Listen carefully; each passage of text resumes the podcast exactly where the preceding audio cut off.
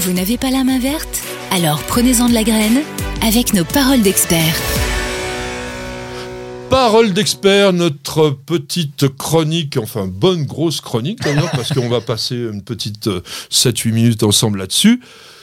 Technique, pratique, donc Roland, on va parler des paillis. Nous sommes au début du printemps, on va dire même au moment où on démarre vraiment la culture. Tu nous avais dit dans une précédente émission que dans le temps, on paillait plutôt en mai-juin. Maintenant, on paille de plus en plus tôt parce que qu'est-ce que l'on cherche avec un paillis Eh bien, on cherche à protéger, déjà couvrir le sol pour différentes raisons. D'abord, limiter l'évaporation de l'eau, en particulier lorsqu'il fait très chaud, et éviter que les UV tapent sur le sol. Et on a de plus en plus de chaleur, donc ces UV qui tapent sur le sol vont abîmer les petites bestioles qui sont dans le sol. Donc ça, c'est pas une bonne chose.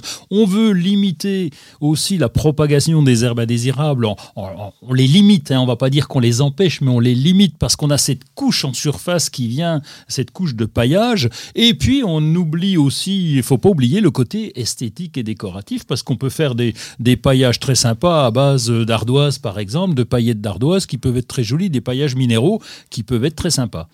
Alors bien sûr, donc il y a cette régulation de température, mais il y a aussi euh, la limitation du compactage du sol, notamment quand vous êtes dans des régions où il pleut avec des gros orages, vous évitez euh, vraiment euh, ce qu'on appelle la battance, hein, c'est-à-dire donc le fait que le, sol va se, se tasser naturellement. Alors, qu'est-ce qu'un paillis en fait? Quelle est la définition du paillis?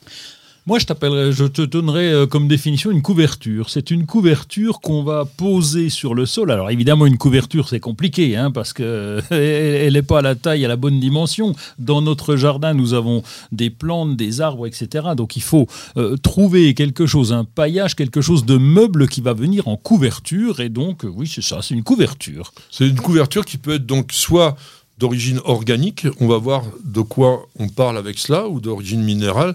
Euh, Roland, je veux toujours l'appeler Laurent, j'aime pas, euh, je sais pas pourquoi, mais Roland, donc euh, que je connais depuis des années, mais que j'avais, bon, voilà. Tu m'appelles toujours Laurent, hein, ça n'a pas changé depuis des années. nous a parlé donc de la paillette d'ardoise, qui effectivement fait partie des paillis minéraux. Alors tiens. Il y a un mot qu'on entend assez souvent qui est le mot mulch. Quelle est la différence entre un paillis et un mulch. Mais le, mulch, c'est plutôt un broyage, puisque quand on, va, quand on va avoir du mulch, tu vois, une tondeuse mulching par exemple, eh bien, c'est on a broyé, on a coupé et recoupé en morceaux, alors que, tu vois, par exemple, nous avons des paillages comme, comme les, les, les, les noyaux de Mirabelle.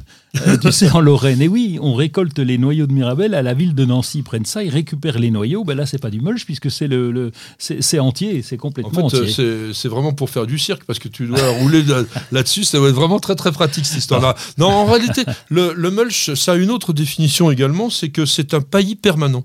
Le, mulch, euh, en, Angleterre, on l'utilisait depuis très très longtemps en s'inspirant de ce qui se passe dans le couvert forestier. Dans le couvert forestier, vous avez tout ce qui tombe des arbres, donc les feuilles, mais les branches et tout ça, ça reste tout le temps, ça se décompose petit à petit. Et aujourd'hui, dans la permaculture, quelque chose que tu dois bien apprécier, eh bien, on fait plus un mulch qu'un paillis, puisque le paillis, lui, on va le mettre à partir de maintenant, et généralement on va le laisser jusqu'à la fin de la culture lorsqu'on parle du potager. Le mulch, lui, c'est vraiment tout le temps, et donc on va en mettre, et puis en mettre, et puis en mettre les uns sur les autres au fur et à mesure de la saison. Alors, dans paillis, on entend évidemment paille.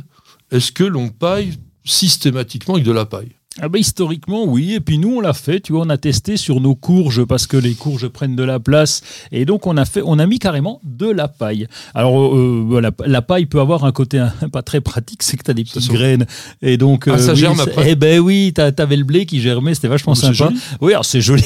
non, par contre, c'est sympa. Oui, oui, ça fait un peu, euh, ça fait, ça fait joli. Par contre, on peut mettre aussi du foin, et, parce que le foin est plus facile à trouver. Enfin, pour nous à la campagne, hein, je ne parle pas de chez toi, mais à, 15 euros la petite botte euh, dans la jardinerie, ça fait cher. vous faites avoir, les gars. Mais bon, euh, donc euh, on, va prendre, on va prendre du foin qui va se composter plus facilement. Donc c'est bien pour le potager, par exemple, d'avoir du foin. Alors bon, on parlait donc des paillis organiques. Il y en a qui sont gratuits. Quels sont les paillis gratuits Les feuilles mortes, Oui. les tontes de gazon, toi tu les utilises aussi, et puis le BRF. Alors dis-nous quand même deux mots sur le BRF, la définition déjà du BRF. Le bois raméal fragmenté. Alors, tu sais quand. Ça le fait rire. Oui, c'est bah oui. Attends, on n'a qu'à dire des vieux bouts de des vieux bouts de bois. Tu vois, c'était plus simple. Ah non, ah non, non parce que dans le bois raméal fragmenté, il faut que ça soit vivant. C'est-à-dire que vous faites du BRF par exemple en taillant votre haie au début de la saison comme maintenant. Là, vous avez quoi? Vous avez du bois, des bourgeons et des feuilles. Là, en broyant le tout, vous faites du vrai BRF. Si vous faites en plein hiver sur des branches qui sont toutes sèches du broyat, non, là vous faites du copeau de bois, c'est pas du BRF. Alors, un petit inconvénient sur le BRF, c'est qu'il est très frais, comme tu l'as dit. Il a tendance à attirer un peu les limaces. hein. On en a mis une fois. On s'est retrouvé avec les limaces qui étaient là-dessus. Donc, Il n'y a euh, pas que le BRF. Ah oui. D'une manière générale, moi j'estime que le paillis organique c'est plutôt un HLM à limaces. Ça c'est souvent, ça s'est vérifié assez souvent. Alors dans les paillis organiques, vous avez l'écorce de pin qui est très très bien, notamment au niveau le mulch d'é- le mulch d'écorce. Ça a un défaut, c'est que ça acidifie vraiment le sol. On met beaucoup au, au potager de la paillette de lin ou de chanvre. Oui. Ça c'est un petit peu clair. Ça, les fraisiers adorent, par exemple. Moi j'ai pu voir ça. Le miscanthus, qui aujourd'hui est de plus en plus cultivé, ça c'est intéressant parce que c'est pas cher et puis c'est vraiment de la récup. Les écales de coco, c'est parfois bon un petit peu euh, lointain, ça arrive de loin, mais ça a fait un parfum que ma petite femme déteste, mais bon, que certains peuvent aimer. ça Et puis on, on voit beaucoup aussi euh, maintenant les coques de sarrasin Oui. qu'on peut enfouir euh, très très rapidement. Donc il y a énormément de sortes de paillis, c'est le moment d'en faire. Allez voir dans la jardinerie et vous allez voir, vous aurez des résultats extrêmement intéressants, surtout au potager. Et pour les rosiers, mon dernier petit conseil, c'est vraiment le mulch de coco qu'ils adorent vraiment, vraiment, vraiment.